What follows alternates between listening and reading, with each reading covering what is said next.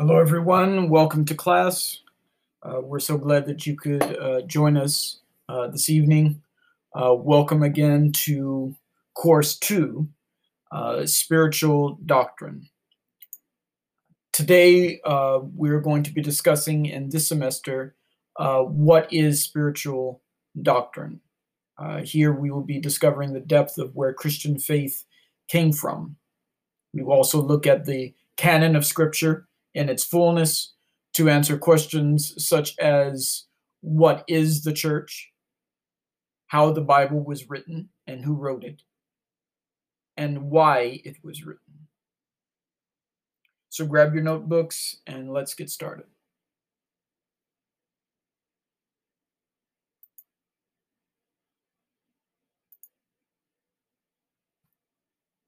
So, the main topic of wanting to understand about spiritual doctrine, and especially when it comes to the canon of scripture, we must first look at um, both Old and New Testament, but New Testament in regards to the fact that a lot of what the church represents in fullness is the whole of scripture.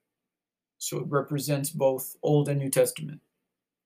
So let us begin uh, to understand what the church believes. Uh, we must understand its structure. So, what is the church? Uh, is this first foundation? Paul uses the picture of the body to teach the horizontal dimensions of union with Christ. He compares the human body, which is unified despite its many members, to the church, which also has many members but is one body. Why? Because all members of the church participate in one Holy Spirit. When they became and become part of Christ, Paul uses images of baptism and drinking to, commun- to communicate how the Spirit unifies us. Christ baptized us into one spirit, into one body, and all were made to drink of one spirit. The second image tells of believers' initial reception of the Spirit, the river of the living water of whom believers may drink and never thirst again. Likewise, at conversion, Christ baptizes all Christians into one body and the Spirit is the medium of the baptism, the bond of union with Christ, and thereby with other believers.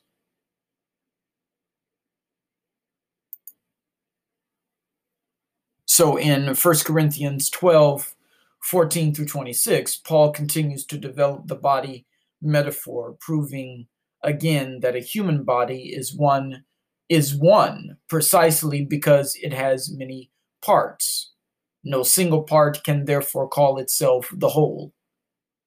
Moreover, the parts we keep hidden or consider least honorable are actually most necessary, and their honor comes from God. Paul does not keep the metaphor abstract, but applies it directly to the Corinthians. The Corinthian church is the body of Christ. Um, his ad- admonishments about the body in the previous verses belong to them, uh, but they also have the honor of being a part of Christ, both in the unity of their church and as individual members. Paul implies that the Corinthians must live with the humility of Christ, recognizing that while they have the honors being his body on earth, their behavior toward each other and the world could dishonor his name. Which brings us to our first point theology for life. In salvation, the Spirit joins us spiritually to Christ, and so doing, he joins us to all other believers also. May God help us to treat them as fellow members of Christ's body by the Spirit, remembering that both our role and the roles of fellow believers are vital to the flourishing of our Lord's church. Not one member is of more value than the next because all have been washed clean by the shed blood of Jesus, and all are brought into unity one to another. Therefore, Christ declares in John 13 35, they will know that you are my disciples by how you love one another.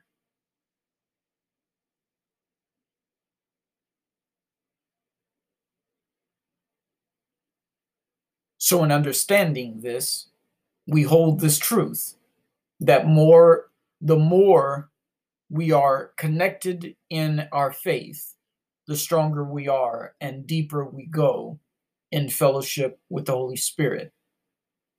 For example, the deeper a tree's roots go, the more stable it becomes, and how it connects with fellow trees. That's what makes a forest so rich and green it its connected roots. The word of God declares that the righteous will be as trees planted by streams of living water, whose roots grow deep and its leaf never withers. So, the deeper we go in the divinity of Christ, all of this reflects on the core of theology, which is his death, burial, and resurrection. For indeed, if Christ died for sin and was raised, we have eternal life and a hope of resurrection ourselves.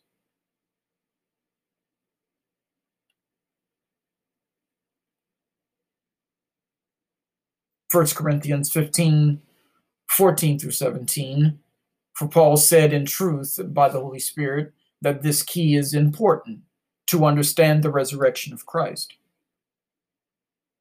if we are to understand the beginning of the church and what the church is, as far as the canon of scripture, we must understand the basis by which the church is founded.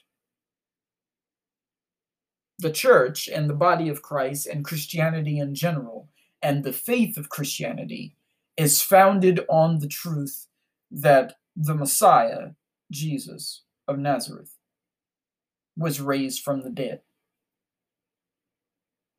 This core faith and core belief is what holds the church and the body of Christ together.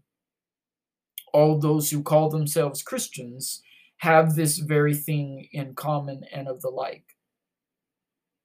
So, therefore, Paul writes to the Corinthian church in his second letter and says this if Christ has not been raised, our preaching is useless, and so is your faith. More than that, we are then found to be false witnesses about God, for we have testified about God that he raised Christ from the dead. But he uh, but he did not raise him if in fact the dead are not raised. For if the dead are not raised, then Christ has not been raised either. And if Christ has not been raised from the dead, your faith is futile. You are still in your sins.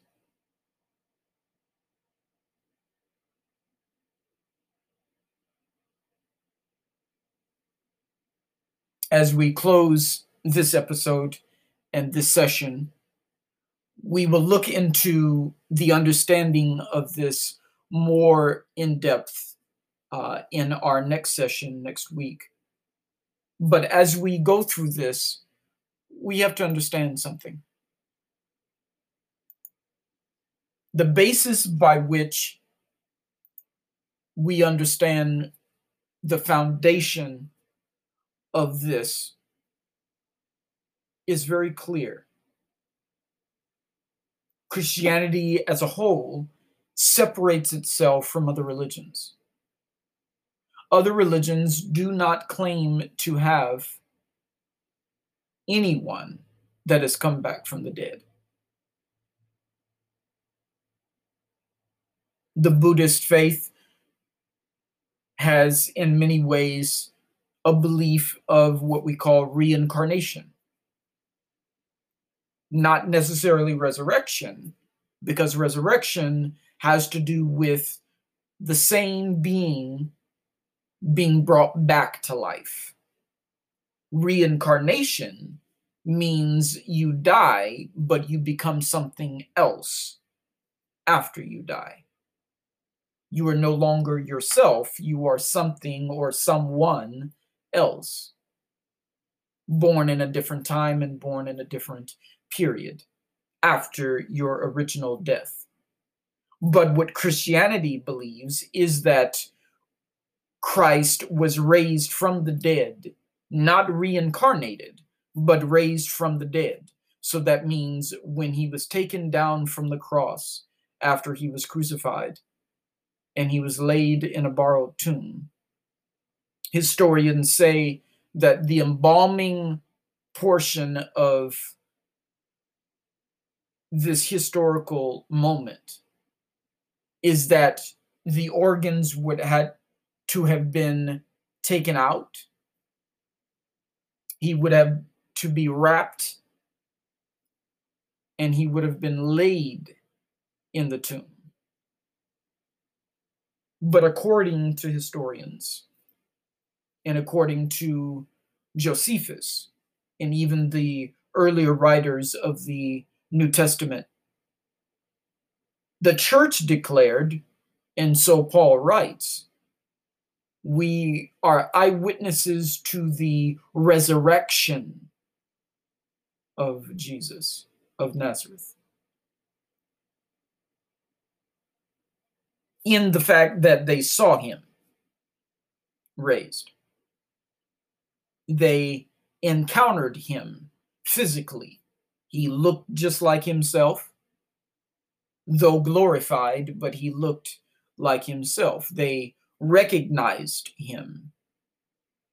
And even towards the end of the Gospel of John, they said that every time he would appear to them, which he appeared multiple times, both to those on the road to Emmaus, and they recognized him, and even to those when he appeared to them in Jerusalem after his resurrection.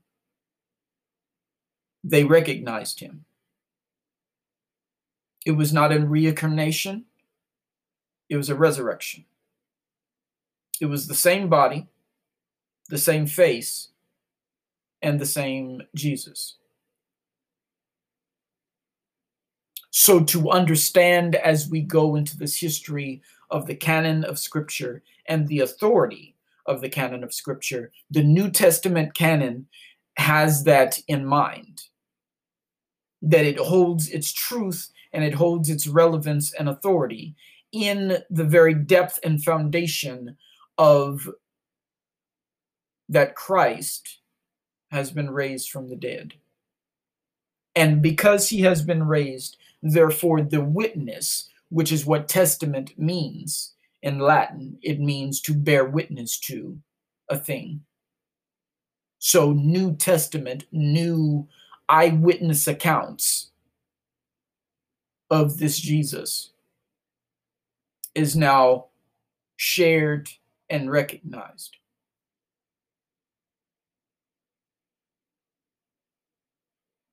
So, as we end this course, your homework this week would be to really describe and to really study these scriptures. to understand the unity that Paul is speaking of in 1 Corinthians 12.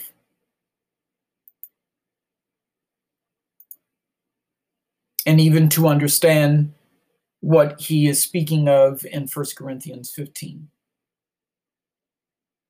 And how that binds us all together in this oneness of faith.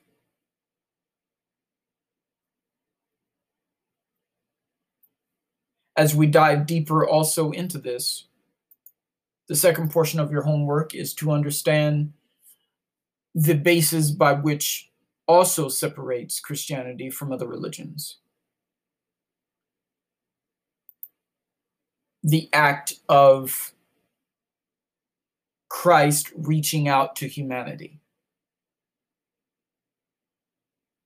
It is a very simple fact, but sometimes overlooked, is that the belief of Christianity, though rooted and steeped in Orthodoxy and Judaism, because Jesus of Nazareth was a Jew and born in a Jewish family, they would have read the Torah, the Tanakh.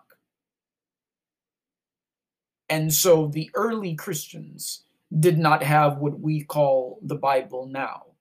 They had Old Testament canon. And so that is the very also second and very key point to look at is that all of the workings of Jesus were done based on not the new writings because they had not yet been written, but it was done on the basis of Old Testament scripture, the prophets, and the like.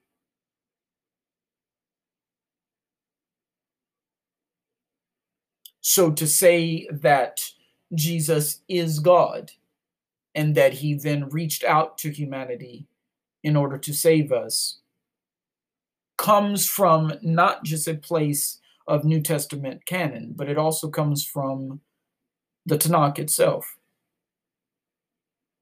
It comes from the Old Testament. It comes from this idea of the Creator God reaching out through time and space and finally connecting to humanity in a way that is relevant. And the way that it is relevant, it is love. For God is love.